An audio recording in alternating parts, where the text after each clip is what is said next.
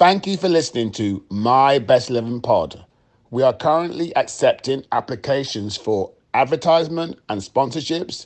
You can reach us at My Best Living Pod or mybestlivingpod at gmail.com. Thank you.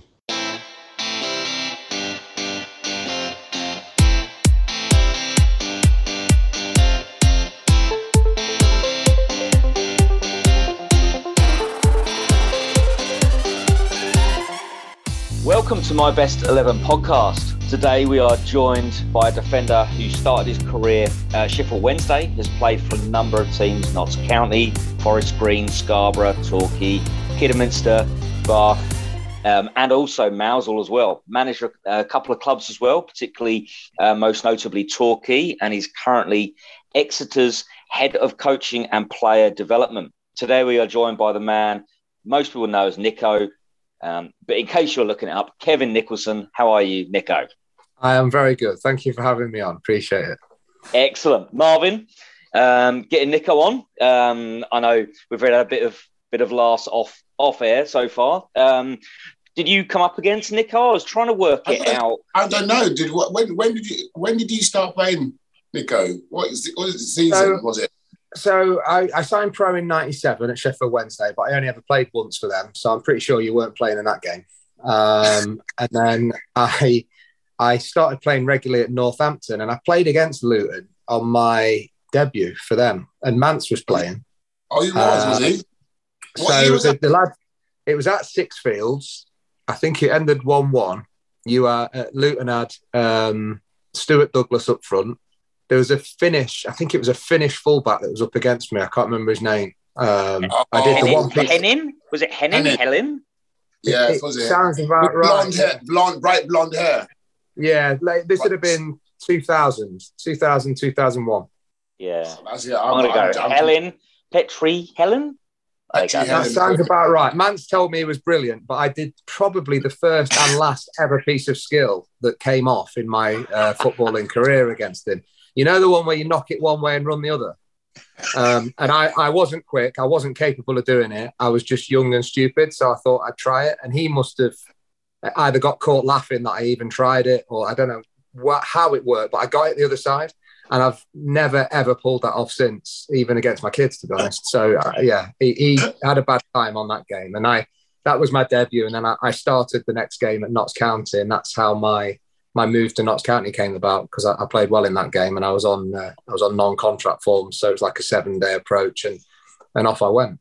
No, awesome. so that, that probably not then because I came that was the end 2000 2001 was I mean very rarely I was like probably coming on a sub um, back then, so no, I don't think we would have crashed paths. So. Probably, uh, not. probably not. Making, me, feel, making me feel old now. Look at that. So now I'm my age now. I'm old now. I, am not. I was never going to ask that, but yeah, no, I'm. I'm impressed. I, I, thought that it'd have been you'd have been playing a bit longer than that. So no, well played. You looked after yourself. Definitely, definitely. Beauty and brawn with Marvin. Um, okay, so um, what we're going to do is we're going to go through uh, Nico's best 11 players he's ever set foot on a pitch with. So, first off, we're going to jump straight in and look at formation. Now, I know you're coaching at the moment. Um, you mentioned you're not doing as much as you'd like, but what's your favourite um, coaching and formation? And do you ta- have you tailored it for your players, or are you rigid and they have to fit in?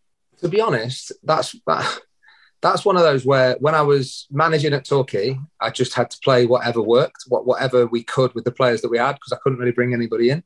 So at, at Torquay, it was either a 4 2 3 1 or a, a, diamond, is where I had my best run of games. And I, I really like the diamond, but you need very specialized players in some of those positions to be able to pull it off effectively. Um, I would probably normally be a 4 2 3 1 guy. I don't particularly like three at the back, but in my current role, we have to give the, the young kids, because it's like under 23s, under 18s, and below, you have to give them an example. You have to give them experience of all the different formations. So you'll play, you know, I, I cannot stand this three six one where you have like a box in midfield. I, I just think it's too much. I, I, I'm not a fan, but at the same time, I've seen it work really well, and we have to show the kids that because they might need to play it at some point. Um, so yeah, I, I, my personal preference is probably a four-two-three-one with a with a diamond as a backup. Um, but yeah, I've had. What have you gone for for this one? What have you gone for for your team? Um, I'm I'm going to go with a yeah a four-two-three-one or call it a four-three-three in this sense because I think that that gets uh, gets the guys in. Okay, so we're going to jump straight in. Goalkeepers, over to you. If you can give us a few clues um, on the way, we'll try and guess them, and the listeners at home will try and guess as well. And then, if you want to have some honourable mentions, so you don't offend anybody, feel free. Okay, so um, this is one of those where I only played with him once, um, and so I would have said Bobby Olejnik. Bobby Olejnik would have been my my the one that I played with most. I played a season with him at Torquay. He went on and played at Peterborough and Exeter. He had the best ever single season that a goalkeeper ever had while I played. He was unbeatable, absolutely magnificent. Um, and he, he cashed in and he, he went off and played in the championship. He did some good things and he's, he's recently retired. So if it was about somebody who I played regularly with, I'd go with Bob. But in terms of, of this guy, um, it's somebody that was there at the very beginning of my career. Um, he played for England. I'm not sure how many times. He probably got overlooked more than he should have done. He certainly, if you remember way back now, there was England B, and he definitely played a fair few games for them. Um, he scored the best penalty I've ever seen in a penalty shootout against Wolves in a in a cup competition. Um, he's a legend at Sheffield Wednesday. Um, he, he, wasn't athletically the most beautiful player to look at. Um, it could be could be said he was a little bit heavy at times. Um, and yeah, he was he was just outstanding. His delivery before goalkeepers became, you know, like nowadays they have to be able to play with their feet. They have to be able to kind of pick people out from distance. They have to be comfortable on the floor. He had that level of delivery and accuracy with certainly with his longer passing way before it became a real thing. Um, he left footed, left footed keeper. Yeah, I, if I can even think of one. I mean, Andrew, I can only think of the only one I can think of is. Do you know go who? On, Marvin. Yeah, I've got a name in my head, but go on, Marv. Um, Pressman. Kevin Pressman. Yeah. yeah. Kevin Pressman. Yeah. Magnificent yes. goalkeeper. Like just in the, very much in the kind of uh, the mold of a Neville Southall. It didn't, yeah. didn't look fantastic in, in his kit, but agile, strong. His his delivery long was outstanding. Uh, great, great guy. And like I say, I, I feel like I'm cheating on that one a little bit because it, it was, you know, it was three years working with him and, and kind of right. one appearance, but at the same time, I didn't really play with him. I'm clutching a bit there. But, see, but, it's, but, it's, but, it's, your 11 though, Nico. So at the end of the day, you're, you, you pick it and, and you have your reasons. Um, so the I mean, main reason is just to make sure anybody listening knows that I did actually play one game in the championship. So I'm, I'm doing it purely, purely for my own good. Um, so yeah, I, I never set foot in the Premier League. I, I got on the bench, but never got on, and uh, and that's probably a good thing for the team. Um, and then won in the championship, and and it was uh, it was a beautiful, beautiful game. I just can't have done as well as I thought. I never got back. Was was it was he in the normal mold as what goalkeepers are a little bit daft? Because he comes across. I mean, I didn't know him or anything, but he's not. Was he vocal? Because it doesn't seem like he's a shouter or anything like that. No, sure. he's, he's as sensible as goalkeepers get. I think, like you, you touched on there, all goalkeepers are slightly mental. Um, they're normally the ones that you can't quite figure out. And if it was a if it was an all-time weird eleven, then there's definitely one or two other keepers that would uh, would get in ahead of, of Prezi. But in terms of out and out ability and the fact that he played at the top level, you know, like you can't, I can't move past that one. But honourable honourable mention to Bobby Olejnik, who in the 2011-12 season was just out of this world. Um, absolutely ridiculously good. Yeah, I mean, you mentioned they're coming through at Sheffield Wednesday. Um, and and obviously at that time they had and in the Premier League they had so many huge players um, in that team. Some some fantastic players. I'm not going to mention too many in case you mention them later on. Um, but what was that like in the dressing room as a youngster coming through? Um, because you hear different stories. Now David Pleat mentioned um, that Sheffield Wednesday team was a little bit uh, difficult at times with I mean, it was very much a case of we're here for ourselves. Was it like that when you were there, or that kind of gone? Well, David Pleat was my first manager, So he he was um, when I initially went to Sheffield Wednesday, it was Trevor Francis, and he left while I was. Uh, I went to a, a place called Lilleshall, um, which was like the national school back in the day. It's what academies are based on now. And um, and when I got out of Lilleshall, that was my final two years at school. Trevor Francis had moved on, and David Pleat was in charge. And and Pleat, he was like he knew everything there was to know about every player in the country. He could tell you the strengths and weaknesses of Halifax reserves. You know, he just knew everything about football. He still um, Yeah, I can imagine. I can imagine. But it, he he was right at the beginning of where I think the the current, you know, like your, your superstars, your, your absolute um, characters, people where player power, I think, was just just starting to creep in. I think you know, go back really in the day, and the manager told you what to do, and you did it. And if you didn't, yeah. you get you, you were gone. Um, it was just starting to get to that point. So I, am not going to pick any more Sheffield Wednesday players in my in my all time eleven purely because of what I said there. I'm, I'm, clutching a bit, so I think we could probably talk about the guys. So w- w- Di Canio was in the building. I mean, you imagine training every day with somebody with his ability. He was a thoroughly good guy, but he was also highly strung, had a had an ego, and was um, at one point came in with his own personal trainer and did his own thing in pre-season for a while, having come back about a week late. Um, there was one stage at Sheffield Wednesday where I was training in the reserves, and I had um, Di Canio's personal fitness trainer was with us. Uh, Benito uh, Carbone bought his hairdresser in, so he he was there. Um, I remember doing a crossing and finishing session with Michael Vaughan, the England cricket captain, because he was mates with Richie Humphreys, and he was a very good footballer. But it was bizarre because you're there as a young player coming through, trying to you know earn your stripes and get in the first team, and you you've got. I mean, it, this was before Vaughan really got into England, so you've got this cricketer rocked up, lovely guy, but why why am I doing crossing and finishing with a cricketer? um, hey, he, he was arguably better than me. He was more two footed for sure, but. Um, it, it, was just a bizarre time, but you just had those egos. You had Des Walker coming to the end of his career there. Um, and Des was again still magnificent, the purest of defenders. Could could barely pass a ball where he wanted it um, half the time, but you just did not get past Des Walker. He was still rapid. He was still in great condition. Um, he was a leader. He was nasty. He was all those things. And and when you're in the dressing room with that, it's quite um, overawing at the times. You know that there's a lot of personality in there. There's a lot of stuff going off around you.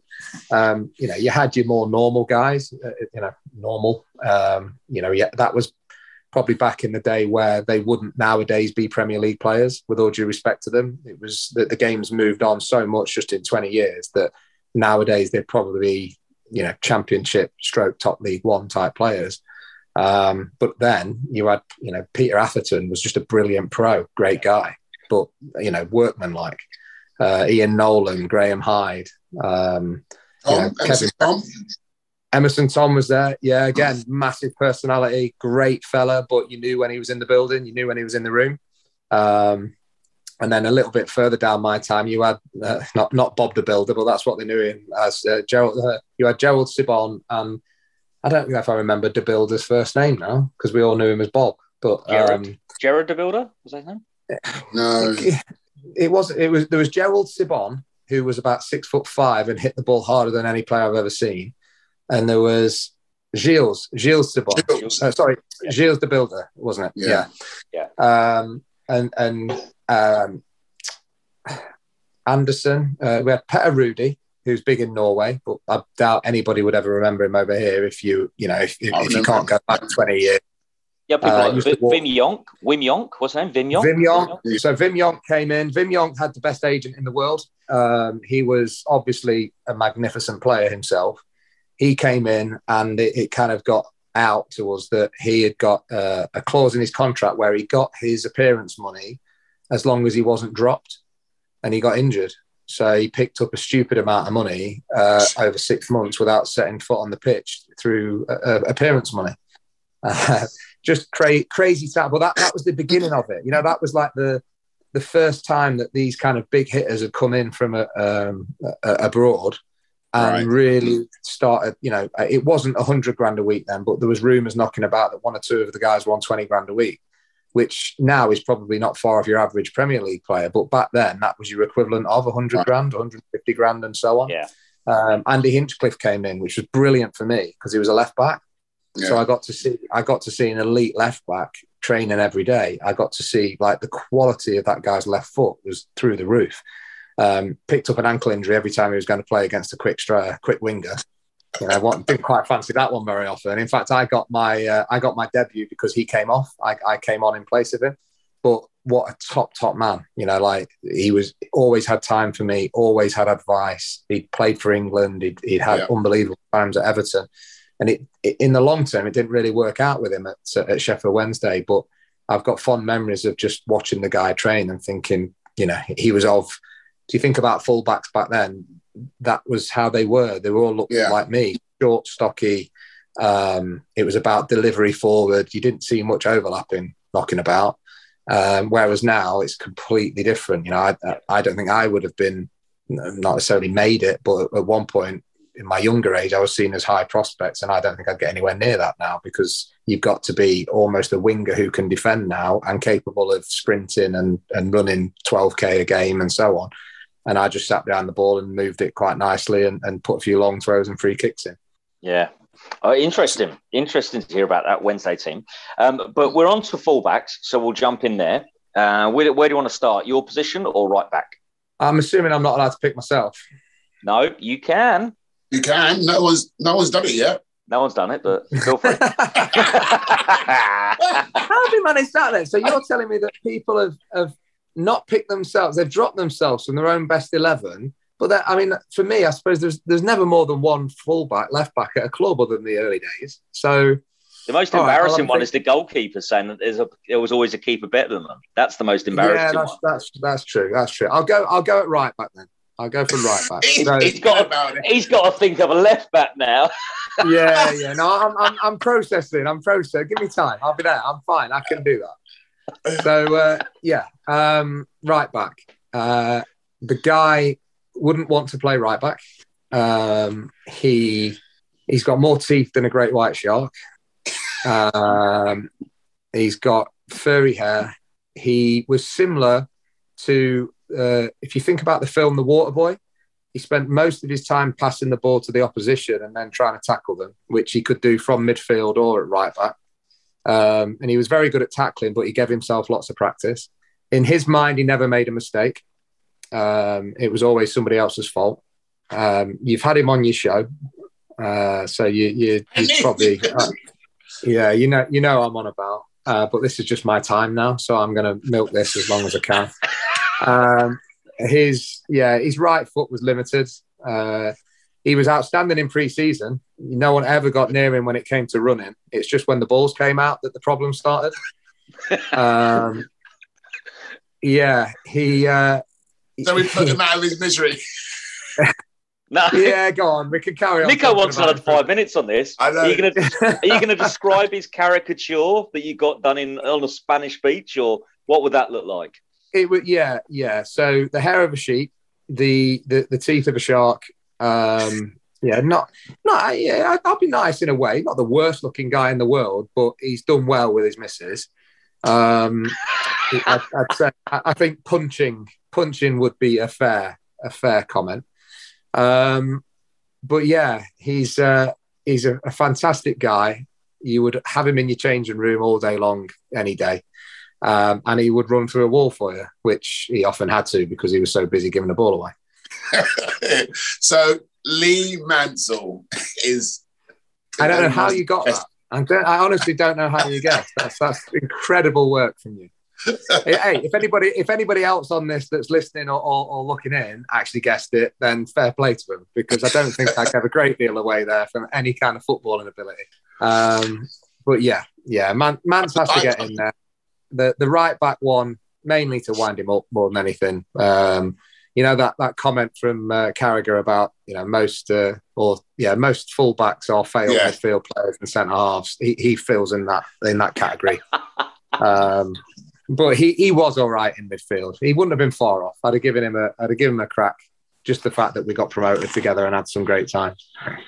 He, did. Ha- he did hate playing there, didn't he? Though he hated playing right back. He did. He didn't like he enjoy playing there. But the was, irony is, the, the irony is, he was really very good there. And actually, again, talking modern day fullbacks, he would be more, you know, touching six foot, not bad in the air, could get up and down. I mean, he mm. was as fit as fit get. Pre-season, we always used to get the odd trialists come in and they'd challenge, you know, like they'd come in, they'd want to make a mark and they'd kind of try and challenge him.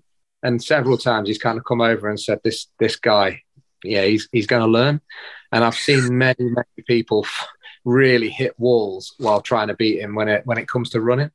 Um, he was just an out and out athlete. Uh, I've seen him lately; he's got a little belly going on. He's let himself go, but um, you know he, he can't help that because he he was the guy that just used to eat like chicken nuggets, beans, and chips every night. I was the guy that went out every off season. I'd eat perfectly. I wouldn't go out. I wouldn't drink. I'd like go go in the off season. I'd be running my nuts off, desperately trying to get good because I was at the back of everything in preseason.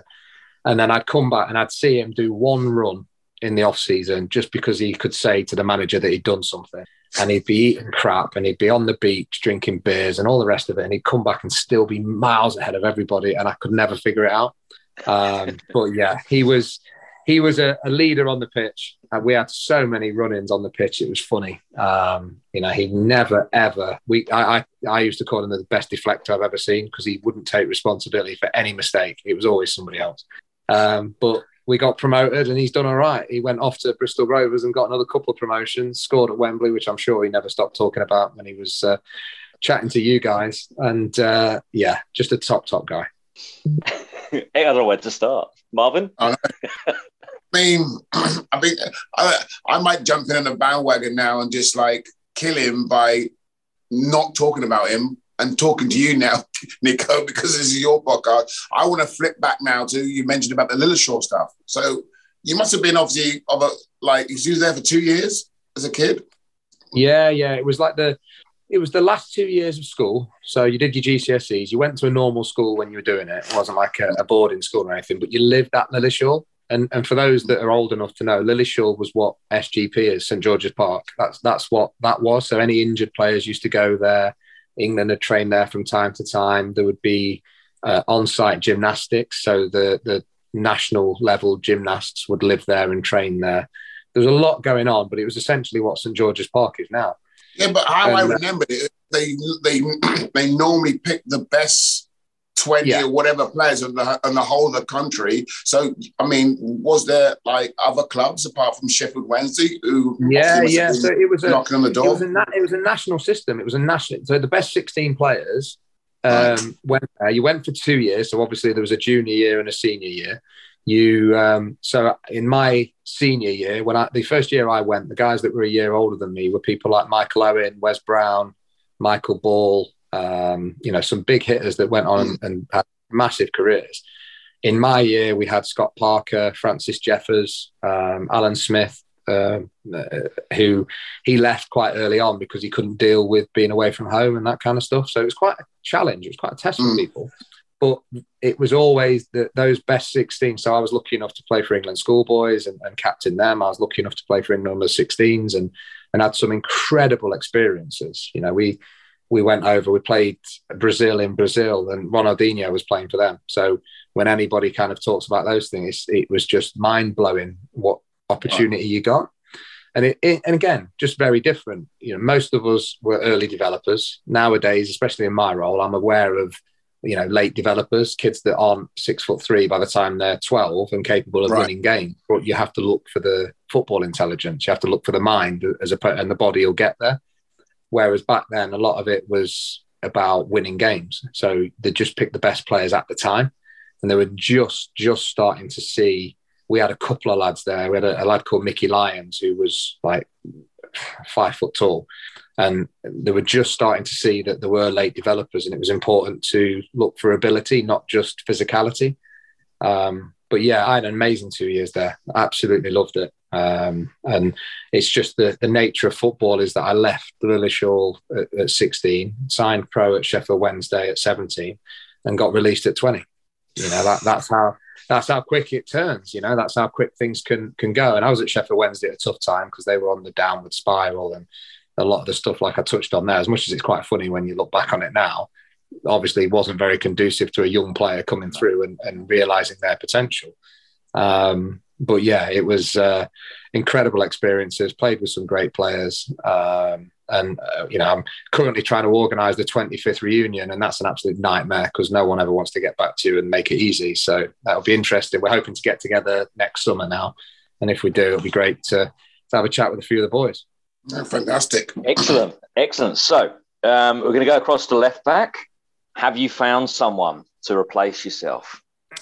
Well, I, I, well, you can make, put yourself in.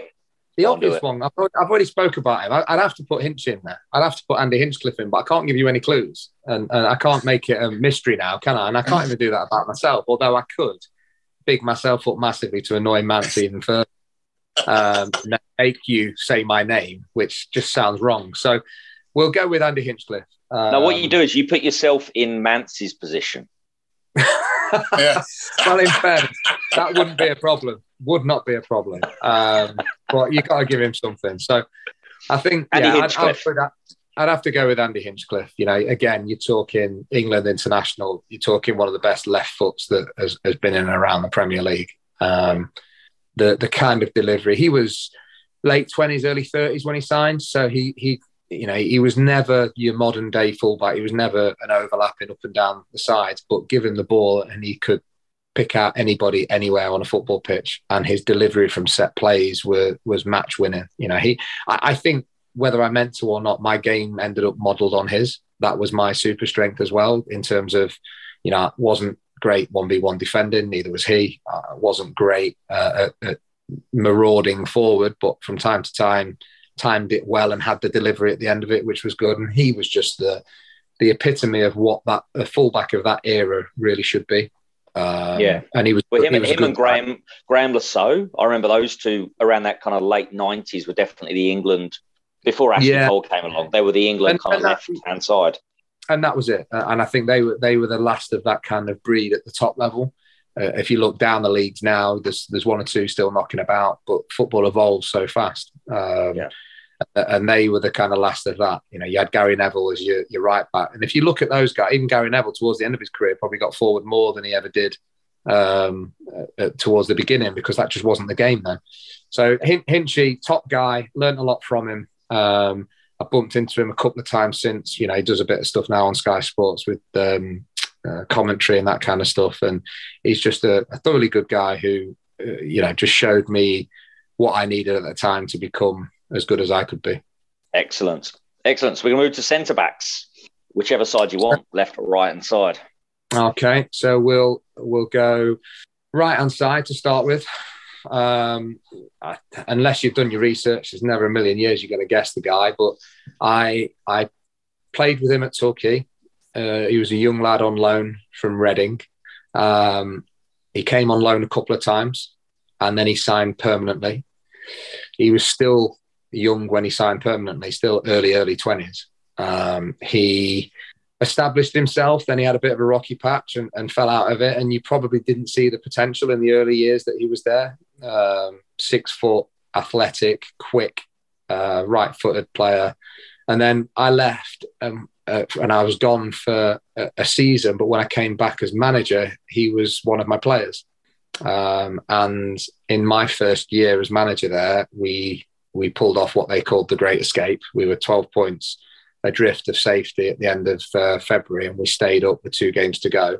And in the last three or four months of that season, it was some of the best centre half play I've seen. He was.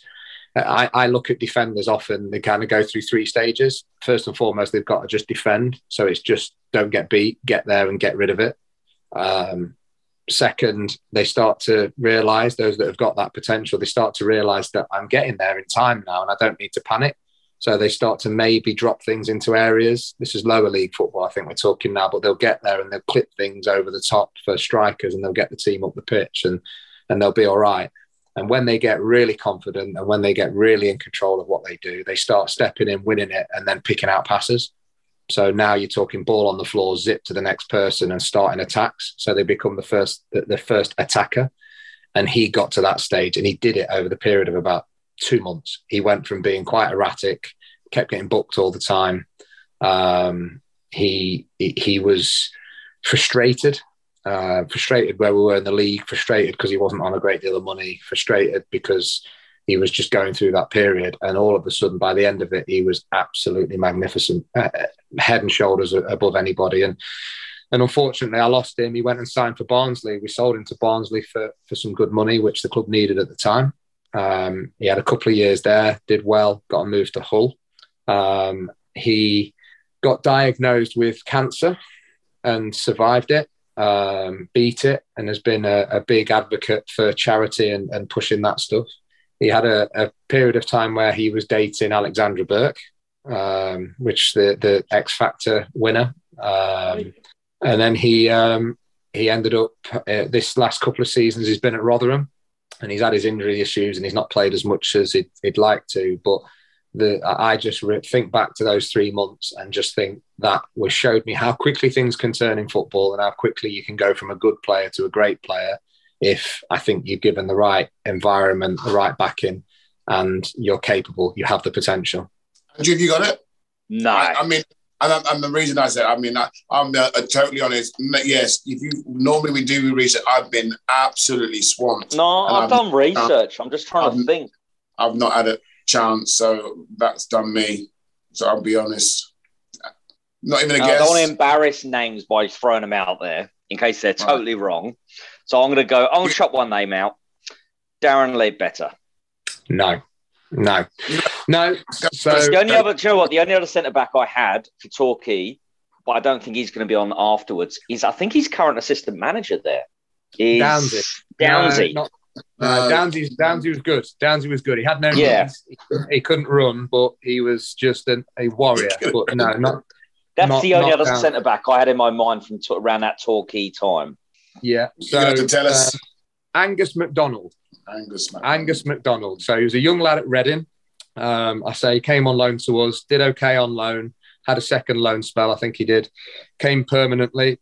So he, he probably was in and out of Torquay from about 2010 through to 2015 when I went back as manager. Um, and then, yeah, he he just took off and, and he's gone and he's played in the championship and he's played at the top of League One. They've just been promoted at Rotherham. Yeah. Um, you know, he he was just an outstanding guy. He always had money and women, women problems. And um, when he left, he, money problems went and he had a higher higher standard of women problem, I think. Um, but his his footballing ability, his um, athleticism, his his composure. Once he, would got to the bottom, we, we kind of spoke to him and figured out there were one or two issues that were causing red mist. And when we got hold of that, he just took off. Um, so he he's been unfortunate. Obviously, you know, young man to get to, to, to get cancer and come out the other side is incredible. Um, and to have stayed mentally strong enough to be able to get through a period like that is incredibly um, powerful. And I think credit to him. Um, and he's still going. I, I, don't know how old he'd be now. I speak to him from time to time. I imagine he'll be kind of coming up late twenties now, um, but he's got plenty left in the tank, I think. And I'd like to see if he. I don't know if he's going to stay at Rotherham next year. I've not seen if they've um, put put anything out yet, but I'd love to see him top of League One Championship again for another few years. Definitely, definitely. If he's a player and uh, player you say he is, then hopefully he gets a chance to push up in a championship and have, a, have another go. Since Rotherham seems yeah. to be a bit yo-yoy. So, who is next to Angus? It's a tough one. This really, I think. Again, you, you have your bias, don't you? Because so many of my good times in my career were at Torquay, and you mentioned Downsy, who was who was really good. Um, and, and Angus obviously on that side. But there's one guy who, if he if he was to hear this and I didn't put him in there, he'd call me, and and so I and I, and I don't want him to call me because you can't get him off the phone. So I'm I'm going to go with the guy who was larger than life. Um, he was one of the few non-footed players that I got to play with. Um, he was renowned for heading the ball. Um, he was, yeah, terrible off both feet really couldn't pass wind. Um, he started off um, up north, played for teams. Had had a. He's one of these guys where he is marmite. There are one or two clubs he'll be seen as an absolute legend, and Rotherham would be one of those clubs, and Torquay would be another. And there are other clubs that would see him as the biggest waste of money that they've ever had. And Did he play I for think- Portsmouth as well? No, he played for he played for Aldershot. He played for Burton. He played for. Pl- to be honest, he's also a bit of a journeyman. He, if I rolled off all of his clubs, we'd still be here tomorrow. Is he is Uh, he naturally left footed? He- He's naturally not footed. He's Oh, terrible. he's He's naturally right footed. Uh, yeah, he's he's he would claim that he could kick with his right foot, but I never really saw it. Um, he shaved head or completely bald, which always I think again works for fans. They love that either the long flowing locks they become legendary, or shaved head look scary types. And he was the the second. Um, he I should know this. I, I I've got a picture of someone in my head, but I can't think of a name. I he is, he was a beast. I my most I, I tell the story all the time of when you talk to young players and you say about it's really important that you know who you are because so many young players now they're they're they're, they're exposed to so much football that they'll watch Messi play or Ronaldo and think, well, I'll do that then. right. And you you to tell them that look, you know, that's not for everybody. Like you've got strengths and you need to show us those strengths and play to those strengths. And this guy knew his strengths and he played to them as well as anybody I've ever known. And I remember at Torquay once, he he came out of the back, ball went up in the air, he headed it off the pitch and shouted in front of the pop stand at Torquay where all the kind of hardcores uh, are supporting and shouted, That's what he does. And then they all went who- mad. Someone and- else has had it. It was, it was in Mansell, wasn't it? That's what I do. I can That's what he does. And I just and and I I mean I used to say to him regularly, like if I kick the ball off the pitch as much as you do, I'd get dropped at fullback. Whereas he got there first, he won it, he headed it, he kicked it. Um, he he'd smashed people all over the place, and he was just incredibly You got effective. it, And Andrew. then You got it, Andrew. I have. Oh, well done. Well, go on then. I haven't got. I can't think of it. Who it is? I haven't. I Guy can't remember. Branston. Guy Brandt. I Guy- keep thinking of Guy Buzz. I keep thinking of Guy Butters. That's all I think. And I knew Guy wasn't him. Branston. Yes. Guy Branston. Yeah. So again, I, I would, Brano, if you listen to this, apologies. I, I, I would say I've played with better centre halves, but the all round, the all round package, and the season that he had when we got to the the playoff final in League Two, um, he got in PFA Team of the Year for League Two that year. He he was just a monster. You know, we we had to defend deep. You had me who was really slow you had him who was as slow, if not slower. Um, we we defended deep. You know, we we had to couldn't leave space in behind us. But you put the ball in the box and no one's getting near him. You know, and and it was frightening how Did he how score a lot dominant- as well then?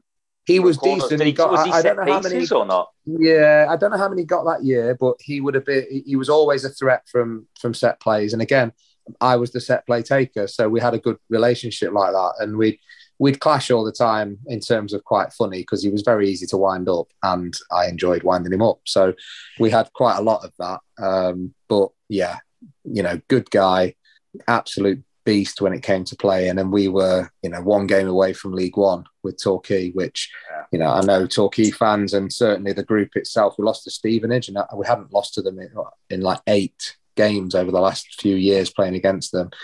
Um, we were up. It was up at Old Trafford, and it was just one of those days that should have been our day, and everything went wrong. Um, you know, we to this day, to this day, I swear that Graham Westley, who was manager of Stevenage at the time, set the fire alarm off in our hotel at three in the morning because we all got evacuated the night before. Um, he, he was that kind of guy that would do that. He would do whatever it took to win, and it was that type of weekend.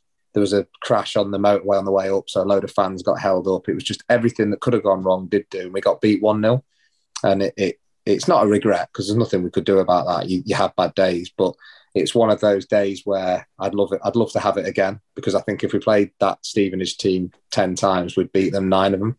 It was a bit of a sliding doors moment, wasn't it? Because of course, obviously, you're going to go from the the well, I said elation, but making the playoff final such a big thing, and then um, for Torquay a few years later to then drop back out again, obviously after kind of what 10, 10 years earlier, fifteen years earlier, um, when they dropped out first time. It's kind of like it probably felt a bit like uh, here we go, and then obviously Yeah. it fell back down again. But now, did they finish second? Does that give an automatic?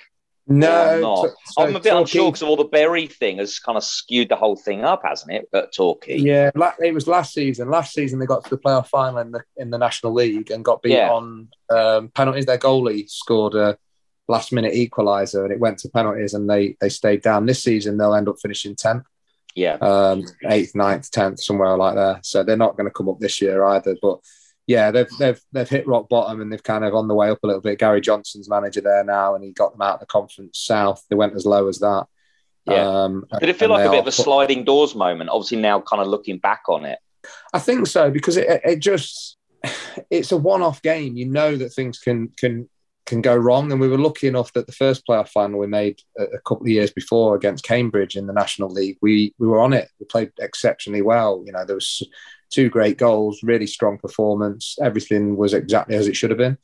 In this game, you know, we'd evolved. We were more of a footballing team, and um, and Stevenage were a physical, physical, physical team and and we'd outplayed them every time we'd we'd come up against them. We'd just got the ball down and out, you know, we'd just been better than them, and we were better than them. But on the day, they did what they needed to do. The believe it or not, Old Trafford. And this sounds so bitter and twisted, and I don't mean it to. And I'm not the cynical type, and I don't really go with excuses. But at the same time, we're at Old Trafford. The pitch was long and dry. So we're trying to play and it's getting caught up and they're sticking it over the top and it's slowing down. And they just played the conditions better. We didn't react. We didn't adapt to what was we were up against. We were expecting a, a, bowling green and wet and slippy and perfect for us to pass the ball around. And we didn't get that and we didn't adapt. And they were just too good for us. They were just too strong, scored a goal, sat back, soaked everything up, and we couldn't break them down. And it's a shame because that that year had been a great, great year up to that point. Um, and uh, it just wasn't to be, like you say, you know, just fine margins and sliding door type stuff. Yeah. Excellent. So, what we're going to do is we are going to uh, pause there. And then when we come back for the second part, we will have Marv's 60 seconds and the midfield and the strike force of Nico's best 11. Welcome back to the second part of my best 11. So far, Kevin Pressman, Lee Mansell, a right back, Andy Hinchcliffe, Angus MacDonald, and Guy Branston. Hand straight over to you, Marv, for Marv's 60 seconds. Okay, Nico. Um, VAR or no VAR? No VAR. Penalty shootout or golden goal? Penalty shootout. Best stadium you played in? Best away ground? Wembley. Pie, pie and chips, pasta, or fish and chips? Ugh, I'm trying to be an athlete here. Um, I, I'll go. I'll go pie if you're going to force me. I'd take steak though. Messi or Ronaldo? Uh, yeah. If I don't say Ronaldo and my boy hears this, he'll batter me. But enjoy them both while you can. Bundesliga, La Liga, or Serie A for quality? La Liga now. Serie Okay. A back in the days where James Richardson was having a coffee outside on Gazzetta Football. Team you supported as a kid? Never did. Oh, okay. Um, wine, beer, or spirit? Killing me. I'm an athlete, mate. We're talking water, maybe sparkling water from time to time. Okay. going crazy. All right. Um, what? Oh, I think I know the answer to this, even if he wasn't. Worst dressed teammate? Uh, no, I, I can't kill Mance on that. He was terrible, Oh, okay. but he'd come for me. Yeah, no, I'll I'll go with um, the one that jumps out straight away. Tim Sills used to wear Lonsdale trainers into work, and they got wrapped in paper and burned, and they survived it, and he wore them the next day. Uh, Marvin, one more. Um, okay. Funniest teammate? Funniest teammate. Um, oh, um, I'll go with a, a tie between Martin Rice and Elliot Benyon, but they were funny in a way that would get them arrested. You, let's put it this way: you don't you don't sleep on away games on the coach when those two are on with you. okay. Fair enough. Um, you mentioned your penalties rather than extra time. What's your penalty record like? Any good? Yeah, very good. Missed once. Um, unfortunately, it was the deciding penalty in the I forget what it was. What's now the Papa John's Trophy? So away at Southampton, Mance had actually scored. I have to to mention at St Mary's. Um, went to I think we did extra time back in those days, and then Kelvin Davis saved with his legs. generally I smashed it down the middle, and he he stood up long enough, and then when he dived, he, he his legs were trailing, and he kicked it out. And uh, yeah, I'd, the following year I scored the winner at Bournemouth from penalties, but that year, unfortunately, I was the the villain. Uh, shame. Shame. Um, I just wanted to. We haven't kind of gone near Forest Green. I'm just wanting to get your your perspective because they're, they're making a lot of waves at the moment in the media. Uh, obviously, you spent a lot of time there. Um, when you were at the club, what was it like as a player? Um, were they fully? I think how politically I can say this. Were they fully environmentalist, or were they becoming that at that time? No, so I, I had two two stints with Forest Green. I had yeah. two games with them when I left Sheffield Wednesday in, in 2000, and that was at the old ground. Um, I had one game at the old ground well before Dale Vince and all that stuff came in, and um, and I had one game away at Buxton in the Trophy, and then um, we had that when I went back in 05, it was the first year in the new stadium, but it was still pre Dale Vince. He, he, wasn't there then, so it wasn't the green, um, vegan. It wasn't all of that stuff then. It was just a well run, um, full of good people. New stadium was brilliant. Pitch was lovely, um, but it was a little club in Nailsworth. You know, we were lucky. We got, I think, we got about twelve hundred watching most most weeks. So it wasn't terribly supported, but it wasn't big. Um, it was just a good football club full of good people, and some of them are still there now. And obviously, they've gone through this kind of ride of of Dale Vince coming in, of the um, the, the going green and the vegan pies and all that kind of stuff. So they're they're, they're kind of reaping the rewards a little bit there. But um, I, have got great memories of Forest Green. Really like the football club. Um, still know one or two people in and around it, but uh, well done to them for, for winning the league and going up. And they'll be disappointed that the managers just jumped ship and, and gone to Watford. But uh, yeah, as is football. Yes, I saw something about that this morning. Um, we're going to move on to midfield, wherever you want to start, left, middle, or right, depending on who you want to pick and how you're doing it. Okay, so I will go in in no particular order, really. I, I, they're kind of just midfield players who could probably play in any three of those spots. So this lad was a young player picked up from nowhere um, when we were at Torquay. He came over from Ireland. Um, John Milton, who I think was our head of recruitment at the time, found him. He'd been released by Everton before getting a, a professional deal. He went back over to Ireland. We found him somewhere and he came over and he was about eight stone wet through he was technically lovely, but never looked like in a million years he was going to be physically capable of playing first team football. Uh, Paul Buckle saw potential and we took him on.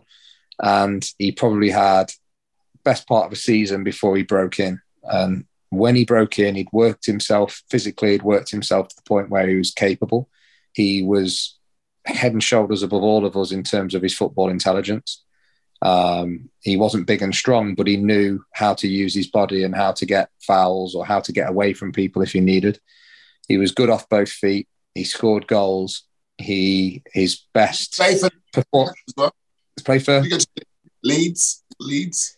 He went to Leeds. Yeah, he went to Leeds. He went to Luton. He had a nasty leg break there. I've not heard from him for probably 18 months. So I'm not quite sure where he is at the moment. Um, just an outstanding footballer. Played for Ireland, so got international recognition. Um, scored the, the Torquay fans would remember him most for two goals that he scored against uh, Plymouth in a derby game, where first one he's kind of turned, took a touch and turned about 35, 40 yards out and half volleyed it over the goalkeeper. Uh, second one he stepped in. It's another great finish, edge of the box, bottom corner at pace. Um, fondly thought of. Great guy, great lad, um, and just a proper, proper footballer. Andrew, you as well, Yeah, I have, yeah. You and you and O'Kane. Eunan O'Kane. Eunan O'Kane. Yeah, he just he, when you see a young player, and this is you know similar to the role that I'm doing now. You're trying to spot potential. You're trying to spot, like I said earlier, you're trying to see the mind and hope that the body catches it up. And he was a perfect example of that. You know, the credit to the guys that did see him because there's not many, I don't think, that have bought him over like that. He, he, certainly wasn't hot property. He wasn't one that we had to fight for. We we got him in. He, he came in. He lived in the clubhouse. He got paid peanuts. But when he got himself into that first team, honestly, just it's like when you watch the best players and they have more time than anybody else because they've seen it way before anybody else and they're in position before anybody else. And he was just like that. He just used to glide past people. Um, it, the game was easy to him in the lower levels, and that's why he could go up higher and, and continue to do well up there. No, he's. I totally agree. Totally agree with you. Um, you mentioned before that you've been manager and player, obviously, in a couple of different stints at Torquay. Um, out of interest, as a player, obviously coming back as a kind of player manager as well, do you worry about the legacy? Obviously, you played first in over three, four, 300 odd games. When you come back and you take on the managerial role, do you think this might not work and I could ruin what I'm known for and the love that the fans have for me? No, I don't think so because the, the, club, when I went in, it was on its knees. The, they had no money, they had no infrastructure. They were owned by a group of fans who were genuinely good people, really genuinely good people who were just in over their heads. They they had um, they were wealthy by normal people standards, but they weren't football wealthy. They couldn't like just drop a hundred grand here and a hundred grand there. It was too much for them. It wasn't fair or right. And several of the original guys that took over left, which left an even smaller group of, of people doing the job. And it was just exceptionally harsh. And I got, I only got the job because I was local and cheap. Um, you know, like it, it wasn't uh, an extensive. Uh, let's go and see who wants to come and be Torquay manager. What you didn't have Gary Johnson knocking at the door then, uh, an experienced football league manager who's kind of been through it and done it before it was an opportunity for me. I was, I was playing at Bath um, part time, really enjoying it, but it wasn't sustainable over a long period. It was just part time. So I was starting to think about what was coming next. And I'd known that I wanted to go into management for 10 years. Once I realized I wasn't going to be the Premier League player I was hoping for, my, my attention shifted where I could I knew I could carry on playing. And this was at League Two at that level. So I was 28, 29. I knew I could play League Two for another five or six, seven years. I knew I could play professional football for another probably decade. So I was going to enjoy it while I could because once it's gone, it's gone. But at the same time, I had an eye on how I could become a good coach and a good manager because I knew that was going to be my future. And so when I went in, I didn't really think about it like that. I thought about it as an opportunity to try and come in and really help a club that was struggling, that was close to my heart. Um, it, it probably hit me how hard it was going to be after a couple of months when I started hearing one or two boos and, and one or two you don't know what you're doing type of things, where I'd been working exceptionally hard. I'd been doing what I genuinely believed were the right things. But we got beat at Chester on uh, around the Christmas period, and I'd been coaching and coaching and coaching. And uh, uh, myself and Robbie Herrera, who was assisting me, and we'd been working on defensive structure. We'd be working on transition, you know, all the kind of stuff that you would. If you, you think you're a good coach, these are the things that are going through your head and we conceded after 13 seconds away at Chester, and we got beat four one. And I, I, was I was playing, and I was because I was player manager when I went back, and I was playing, and I looked around and I thought, what the hell is happening? We're not doing anything that we've been working on, like religiously for the last three months. It's just a group of guys out here looking like rabbits in headlights, and um, we we got in after that game, and I was getting battered by the fans, and it looked like I would have been sacked after that game if they'd have had the money to sack me but they couldn't afford to pay me up. So they had to stick with me. And to be fair, the, the chairman, guy called Dave Phillips, was brilliant. He, he was uh, a fan of mine when I played. He bought me in as manager and he had my back. He couldn't give me any money. He couldn't give me any footballing um, advice because he'd not been in that world, but he had my back and I knew it. And um, the following week, we played five aside all week. We made the, the, the decision that we're going to just play five aside all week, take the pressure off them, on the Friday, it was Boxing Day. We had Forest Green at home because you play local teams um, at that level around the Christmas period. We had Forest Green at home, who were top. Um, we were bottom, and we changed the formation an hour before kickoff. Told them in the change room, which I, is everything that I'm against. You know, I don't like that at all. Used to hate it as a player. Don't like it as a coach or a manager. Changed to that diamond that I talked about earlier. Went out, won four three battered them. Went 3 0 up, somehow managed to concede three to come back to 3 3 and then score to go 4 3. And and from then on, give or take a couple of blips. But when we got to the end of February, we were magnificent. So I was never concerned about that because I knew that it wasn't going to change me. I was never going to let football turn me cynical or bitter and twisted. I was never going to turn on the fan base myself. And I knew that if I was genuine and authentic and and just a good person that it's not going to change what they thought of me as a player, even if some of them may, may think I was clueless as a manager. Um, and you know, I, I, fought through two two and a half real tough years there where we stayed up twice. We had two great escapes, which wasn't how I envisaged it. I didn't want to be fighting at the wrong end, but I just thought if we could get through the tough times, I'd get the benefit of the good times. And unfortunately, football's not that romantic. I, I got through the tough times, and then somebody else got the uh, the benefit of a, a, bit more budget and a bit more support. But that's one of those things. It happens in football, and you you take your lessons and move on. Yeah, no, definitely, definitely. That's really interesting to hear perspectives um, from that from that angle as a fan. We can keep going across midfield. Eunan O'Kane, who's next to Eunan? Yeah, so um, again, I'm going to go with a bit of nostalgia here. Um, he was captain at Torquay, uh, looked a bit like Tarzan, uh, does a bit of work with BT Sports now. Um, just an out and out leader. He, he got bought in at Torquay when I signed in, in 07. He was one of the new group that came in. So just to go back, just to touch on Mance, because I know he'd like it. Mance had got the team relegated out of the Football League. Um, the, the, the Single-handedly? Pretty much, pretty much. I, I can't verify that, but I believe it was mainly his fault. Um, and and he somehow had a year left, so there was about four players left when Paul Buckle came in, and he was one of them.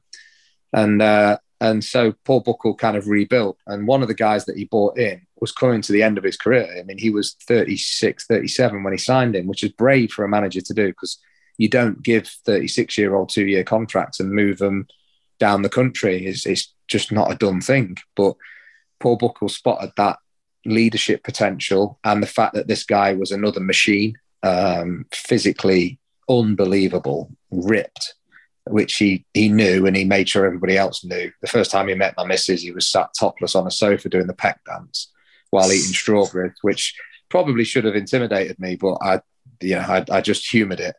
Um, did he, did he also yeah. play for Northampton? He did. He played yeah. for Northampton. He played for Grimsby. He played for Plymouth. Um, I think he, had a, he, he, played for Bristol Rovers very briefly. Um, but yeah, he had a, a, very, very good career, played for a very long time. And in the period that I was at Torquay, in those first four years where we had real success, he, he was a big part of the first the first two or three years. You know, he he fell foul to another kind of revamp when we got back into League Two, where Paul Buckle quite ruthlessly got rid of the old guard, and there was actually there was only myself and Mance survived it. Um, and he bought he wanted to evolve, and you understood that. It felt crap at the time, but it understood. And uh, and yeah, unfortunately, this player missed out and moved on, but he went to Oxford from there and got promoted again, and then retired. Um, retired there, and then he's gone into coaching and, and management and uh, and a bit of TV work as well. Andrew, Wayne Carlisle. Oh no. Oh, I, wasn't thinking him. I'm, i mean, maybe my. I'm, I'm thinking Chris Hargreaves. Chris Hargreaves, yeah. Ah. Scored in the playoff final, right foot. Absolute world of a finish for somebody that wasn't very good with his right foot. Um, but yeah, just a just an out and out leader on the pitch um, the kind of guy where things aren't quite going right, he was good enough to sense that they weren't going right. And he'd go and wipe somebody out and take a yellow card, and he'd do something that would trigger everybody else to up their game. It's you know he'd start a fight or he'd, he'd go and like I say in front of the it'd always be in front of the fans. He'd wipe someone out, get a yellow card, kick off, throw his arms up. Everyone would go mad, but it would lift you. It would lift the group. It would lift the ground. Um, I genuinely think he knew what he was doing. You know, like I think some people do that because they're just nuts.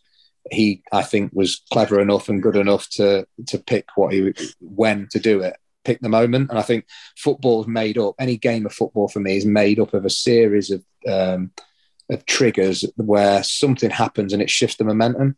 And and if you're good enough to be able to spot it and know what to do that doesn't get you sent off, then it's a big, big plus. And I thought he was he was very good at that. No, definitely, definitely. I do remember Chris. He was he wasn't on my list, but I know exactly who you mean. Um, move across the other, so to the last position in midfield. Yeah, so this guy probably be um, it's, it's hard in midfield because I played with some really really good mm. midfield players. Um, and and again, I, am steering clear of the, the Sheffield Wednesday stuff because it, it, just feels like I'm cheap. If it was just about the players that played at the highest level, then it would have been all Sheffield Wednesday players, and, and it can't be. But this guy played in the Premier League, was short and fat, and was at the. He actually was at uh, Tottenham when Gazza was there, so he was uh, kind of indoctrinated into that lifestyle. So he loved to drink, and he loved to drag people out with him to do that. Um, he scored quite a famous goal. if it was his debut, but not far off for Tottenham against Liverpool, uh, header. At that point, he had long flowing hair, but it had gone by the time he got to Notts. He was, it seems harsh to say it, but he was a waste of talent in some ways because if his professionalism had have matched his talent, he would have spent his whole career in the Premier League. He played centre midfield, unbelievable off both feet. Did not give the ball away. Oh my gosh, I can see had, that. Was it? It, it begins with um, C. It does. It does. His boy, Andrew, come on.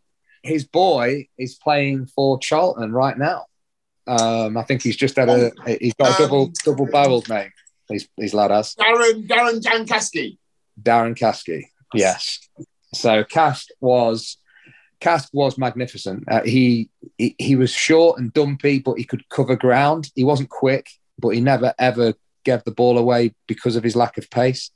Um, he could score goals. His set play delivery was magnificent.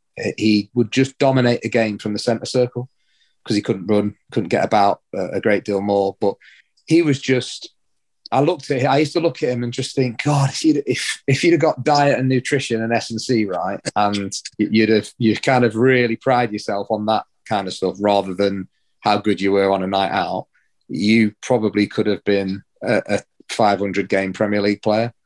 Um, but it wasn't to be. And you know, I, I, I I've not spoke to Cass for years, but whenever I've seen him, he's always been great. He he used to batter me like because I was the opposite. I was like blue eyed boy. I just wanted to do everything right, ultra professional. Never, never out on nights out. Didn't drink. Um, it was all about the football for me. And I, he used to cane me for it because I was kind of a bit sad and a bit busy in his eyes. But at the same time, we used to play snooker after training a couple of times a week. We used to play golf in the summer together. Um, I, was always really fond of him, and I think it was mutual. You know, he, he as much as he gave me a load of stick, I think the day he stopped giving me stick would have been where I worried most.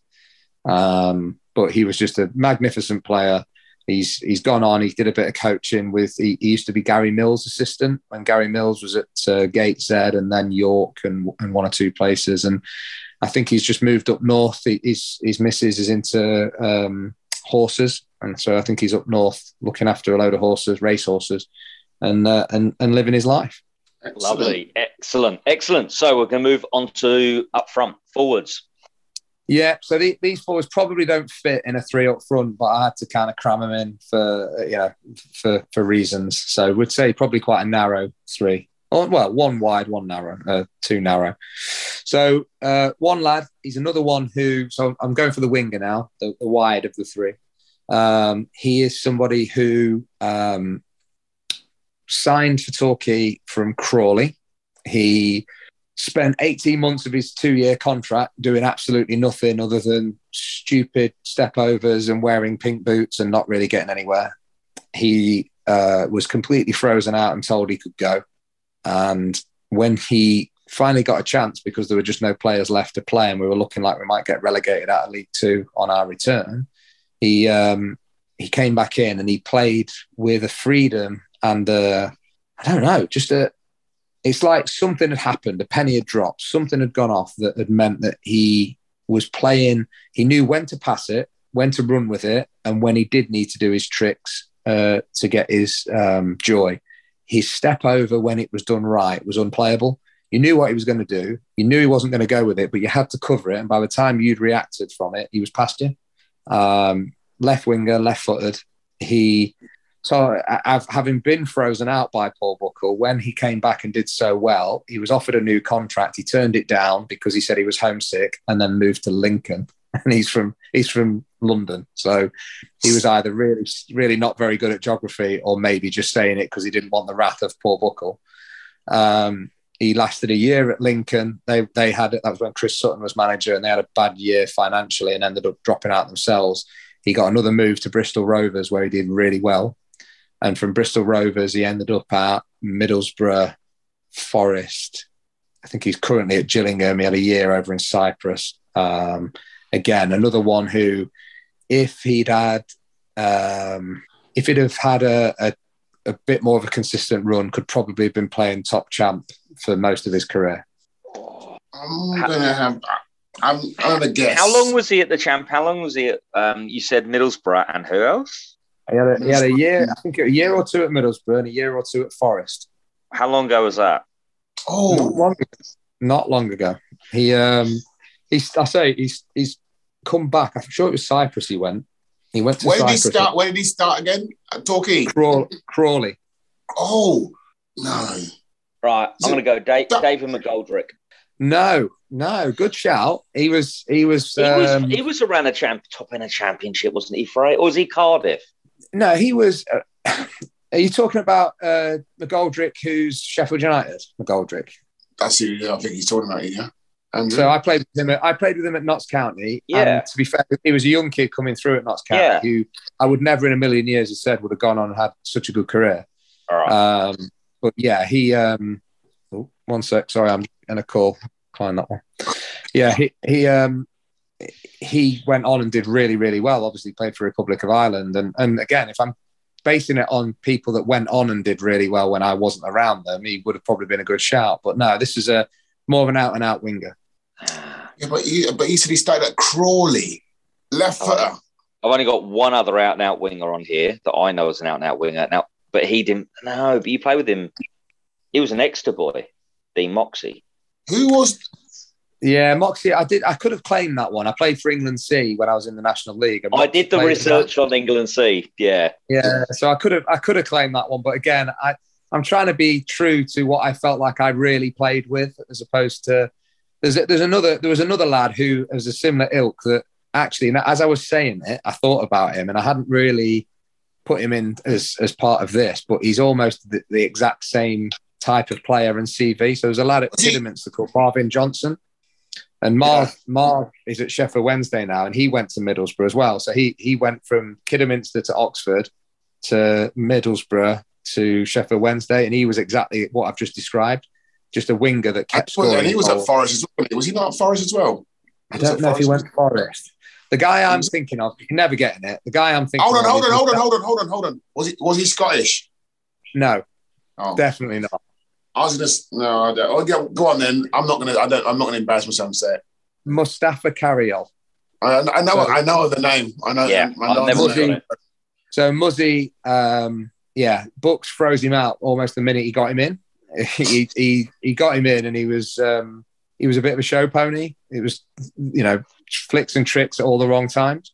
And then um, I remember him coming starting a game, and he he turned up in pink boots, and he played, and he was horrible, and he got dragged at half time, and he, he never saw the pitch again until we got down to the last few games of the season, and, and I think Bucks was under major pressure. Looked like he might get sacked. We were right near the bottom. Things weren't going well, and and Muzzy came off the bench and scored an equaliser away at Cheltenham. And then from that there on, he played, and he was just unplayable. He was absolutely magnificent for for the rest of that season, and off he went, and and obviously did some great things. So that that's one I say I could have easily had Marv Johnson, who was just as good, but that was in the National League that he was doing it. So I just gave uh, Muzzy that one just ahead of him. excellent. So the other other two forwards. Yeah. So again, one that I've got to put in, otherwise I'd get battered. Um, so if you don't get this, you've, you've definitely not done your research. Uh, scored the winning goal to get promoted at Wembley for Torquay while wearing a Zorro mask. Absolutely milked the arse out of that. Somehow managed to get a, a set of mugs in Torquay's club shop with that one. Um, he was there for the first two years. He'd had mixed success. He'd done really well at Aldershot. He'd gone to Oxford and had not had a look in. We uh, Paul Buckle had signed him in that kind of revamp period post the Mansell decline, um, and he'd come in and he was just when you strike up a relationship with a, a striker when you're you know, my strength was delivery into the box, whether it was from open play or set plays. I had a long throw. When you've then got somebody who's six foot two, got an absolute leap, wins everything in the air, and thrives off crosses, it was a good mix. And we just had almost a a sixth sense. You know, I, I can remember goals now where you know we'll have a free kick and I've just caught eye contact and and clip one in quickly, and he's moved quickly and headed it, and you just think we get each other, and this really works. And he scored 20 goals both these seasons, pretty much with Torquay um, in the first two years that I was there. He was part of that promotion squad. He was also similar to Chris Hargreaves. He was um, got rid of unceremoniously when we got back into League Two. He, he could never quite take the step up into League Two. He had a, one go with Oxford, it didn't work out. One go with us, it didn't work out. But he was a top, top National League player. Um, he left us. He managed to get another Wembley appearance in the trophy final for who was it now? A non-league team I've gone blank on. Um, but yeah, just uh, probably the striker that I had the best relationship with, and you know, I got an absolute bucket full of assists, and he got a bucket full of goals because of that relationship. Did he also play for? Did he say Oxford? He said, "Yeah." I mean, Aldershot, I, Old, he'd be he'd be seen as a bit of a legend at Aldershot. He'd uh, he'd be seen as a waste of time at Oxford.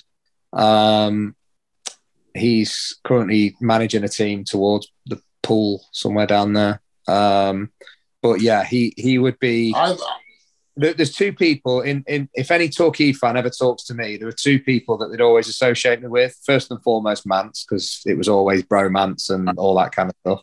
And then um, the, the next in line would be would be this guy. I've, we, I've been I've been brutally honest. I've not had time. I said to, to, to do the yeah. research. So I'm, not, I'm, so I'm going to throw a guess, guess in um, Plummer.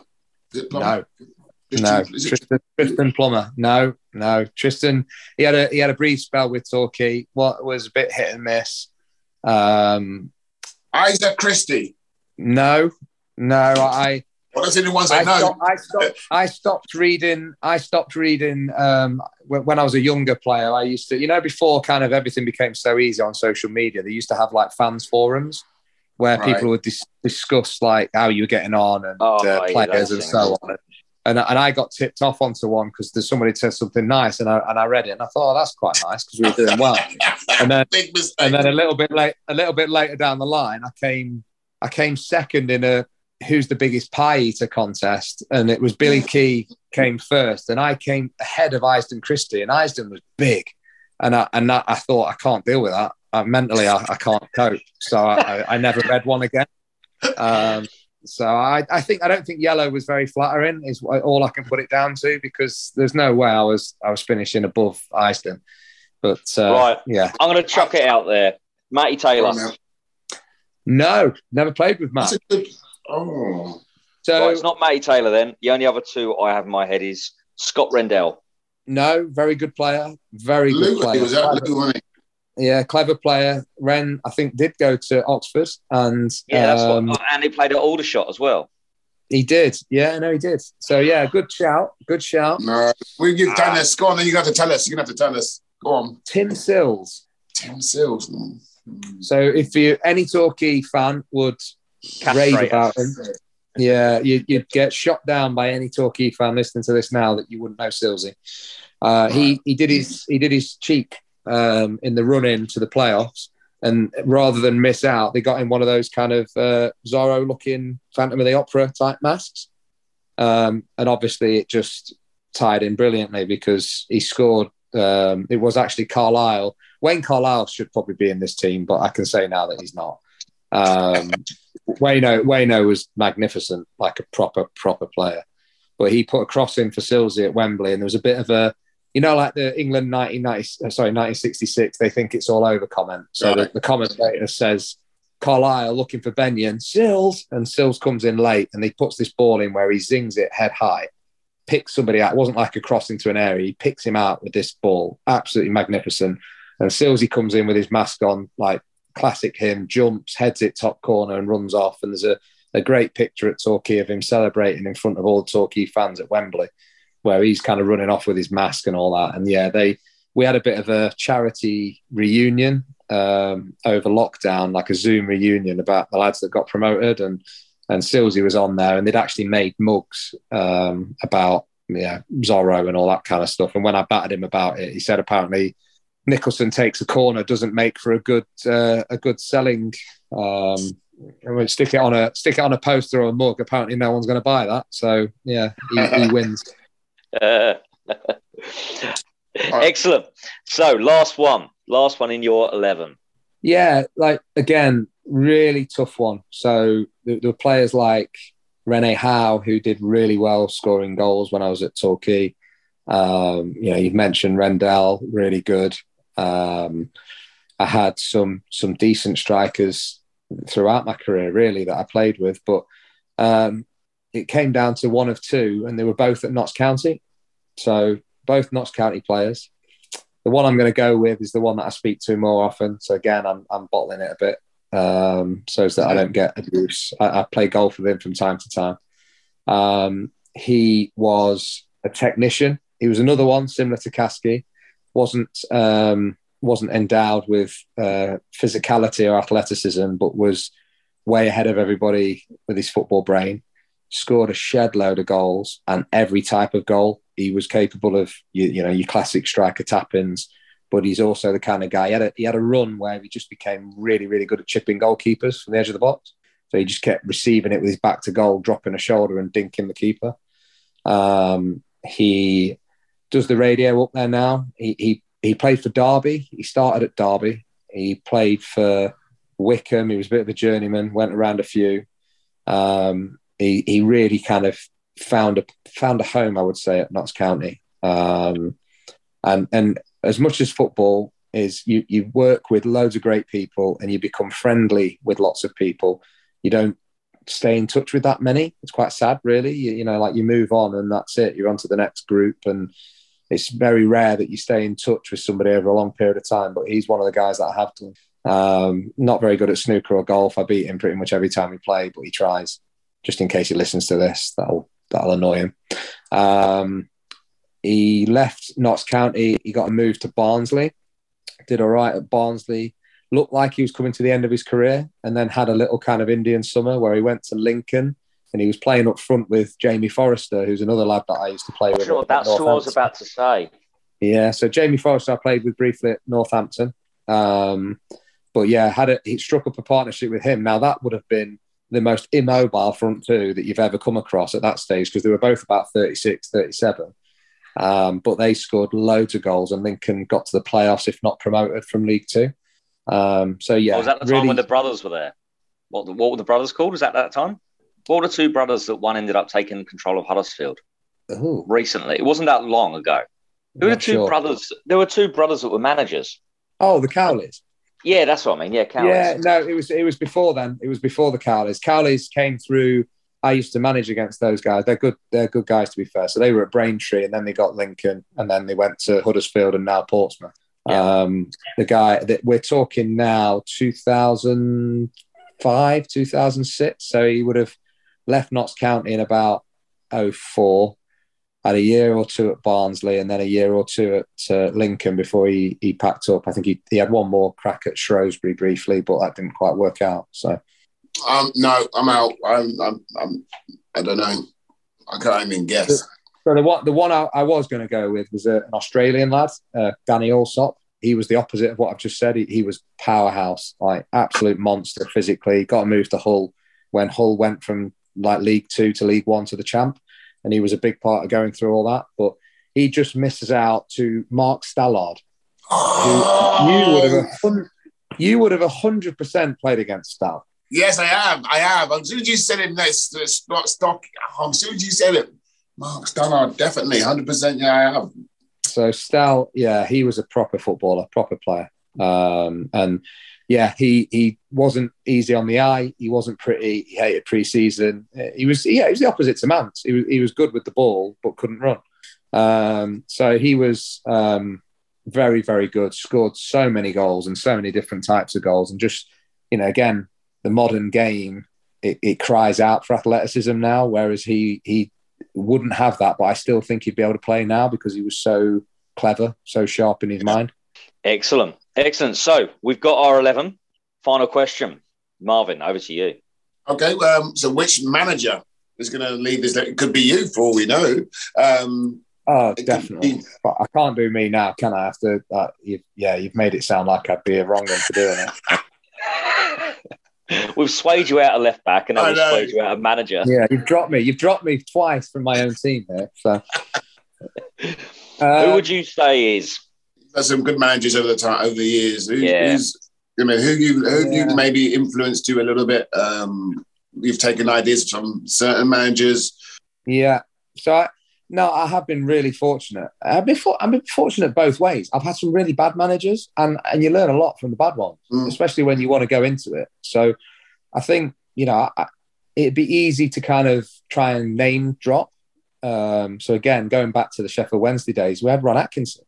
So obviously top top manager, um, but at the time, it, it, wasn't that much to me. You know, he gave me my opportunity. He, he was the one that put me in the reserves at Sheffield Wednesday, which back then was a big thing.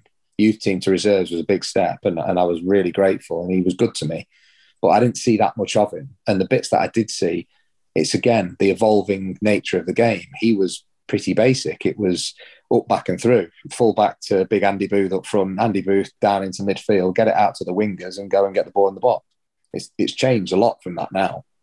Um, you know, we had Danny Wilson. Danny Wilson was excellent, um, but struggled with your Di Canios and your Carbones because Danny was a working man, you know, yeah. Yorkshire guy, hard work, and all of a sudden he's got somebody bringing his hairdresser in. I can imagine what was going through his head at that point.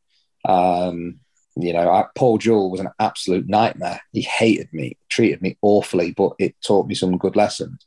Um, and then I had someone like Billy Dearden at Notts County, who was, you know, he'd done really well over a, um, a period of time. And, um, but he was like your granddad. You'd do anything for him. He was just lovely, just a top, top guy. But I think that the ones that, the top three I would probably give you in terms of guys that um, I took the most from, I think uh, when I was at Forest Green, the, the full year that I had there, we had a guy called Jim Harvey, who was at Morecambe and Jim was the best I ever saw at taking limited players, because with all due respect to all of us, we're playing in the National League. So we can't claim, you know, we're, I like to say in the grand scheme of things, we're elite because so few players become professional, but at the same time, we're in the National League. So we're not quite Messi. Um, and he was excellent at putting players into a system and giving you limited options that brought everybody together to play in his style, which was play, play, play. So he taught me a lot about the finer detail of coaching, um, particularly with players where you you young developing players give them some real clear structure, and then as they get confident at it, they'll start to bring their personality into it. And he was brilliant at that. Um, the best man manager I ever played for was Martin Ling. So um, he came in at Torquay. So the best manager, the guy that I would give this title to, the best guy, the guy that influenced me most and still does when I when I talk to him, uh, a guy called Paul Buckle, who took me to Torquay. Yep. He he was again, it's incredible football because if you speak to Bristol Rovers fans and if you speak to Cheltenham fans and if he, even Luton fans would probably talk ill of him. He did not do well at those places. But at Torquay, he was a fresh, hungry manager that came from Exeter's under 18s and he was doing a bit of their coaching for the first team. He came in, he rebuilt, he was detailed, he was driven, he was energetic. When he walked in the room, he lit the room up and you knew he was there and you were ready to work. He was structured, he was clear. You played. I think he got the best group of players that I've ever known together in terms of he went and did his homework on us as characters. And when he put us together, he kind of let us organically figure out how we were going to play.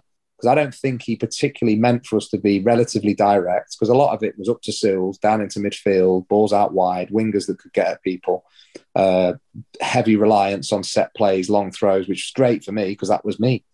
Um, and but he, you would run through a wall for the guy when you're in his starting eleven. His his weaker areas was he was brutal. So if you weren't in his starting 11, you, you didn't like him much. And if you weren't in the squad, you hated his guts because he didn't really give you too much of a, a, a, soft landing when you weren't in his team. But he had a way that when you got back in his team, you were right back wanting to do it for him. You want to show him, like you show him he was wrong and all that kind of stuff. Right. But he was, he was so good with that. Um, so he, for me, had the whole package. Um, you know, may have he's over in America now as a consultant, doing really well. So he's built a brand and he does well with it, and he's got a great lifestyle going on. And I still speak to him and pick his brains from time to time, and I, have got nothing but respect and, and admiration and, and, gratitude for what he did for me. I had my best times at Torquay as a player, and there's no you know no doubt in that. But when he left, Martin Ling came in, and I had probably my best individual seasons with Martin Ling. Although we didn't get promotion, I got in the League Two Team of the Year in 2012. And Martin Ling came in and Bucks had drilled us. So we knew where to be, when to be there, wherever the ball was, this is where you should be. We were just military. You know, it was absolutely on point all the time. We just knew without thinking because he'd done it for four years. And then Martin Ling came in and he, he was the best man manager I've ever come across. He was the opposite. So if you're in his starting 11, you loved him. If you're on the bench, you still loved him. And if you got left out, you still thought he was great. He was just a top, top guy. Now, his training were, was basically warm up, passing drill, five aside every single day. So we got to Christmas and we didn't do well when he first came in. And we got together, myself, Mance, a couple of the experienced players, and, and went and knocked on his door and said, Look, we just think we need to do a bit more work. Like we, we're not, we're not training enough. We're not working on stuff. We're, we're just playing five aside. And he was like, "Yeah, no problem. We'll, we'll do a bit of that." So we did a bit of that, and we picked up, and we ended up getting to the. We should have gone up automatically. We made the playoffs and, and got beat at Cheltenham, but he was just outstanding at getting the best from you. But I think he got the best of what we were because of the Paul Buckle stuff before him. Right. He didn't need to. We didn't need to train as much as what we thought we did because we knew it, and and we knew it subconsciously. We didn't have to think about it. We just got there, and he just made you feel great. So it was a quite a nice mix.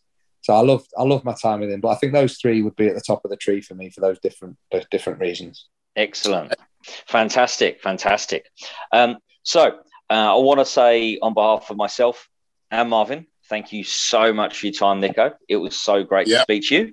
Um, and that was Kevin Nicholson's Nico's my best eleven. Thank you so much for your time.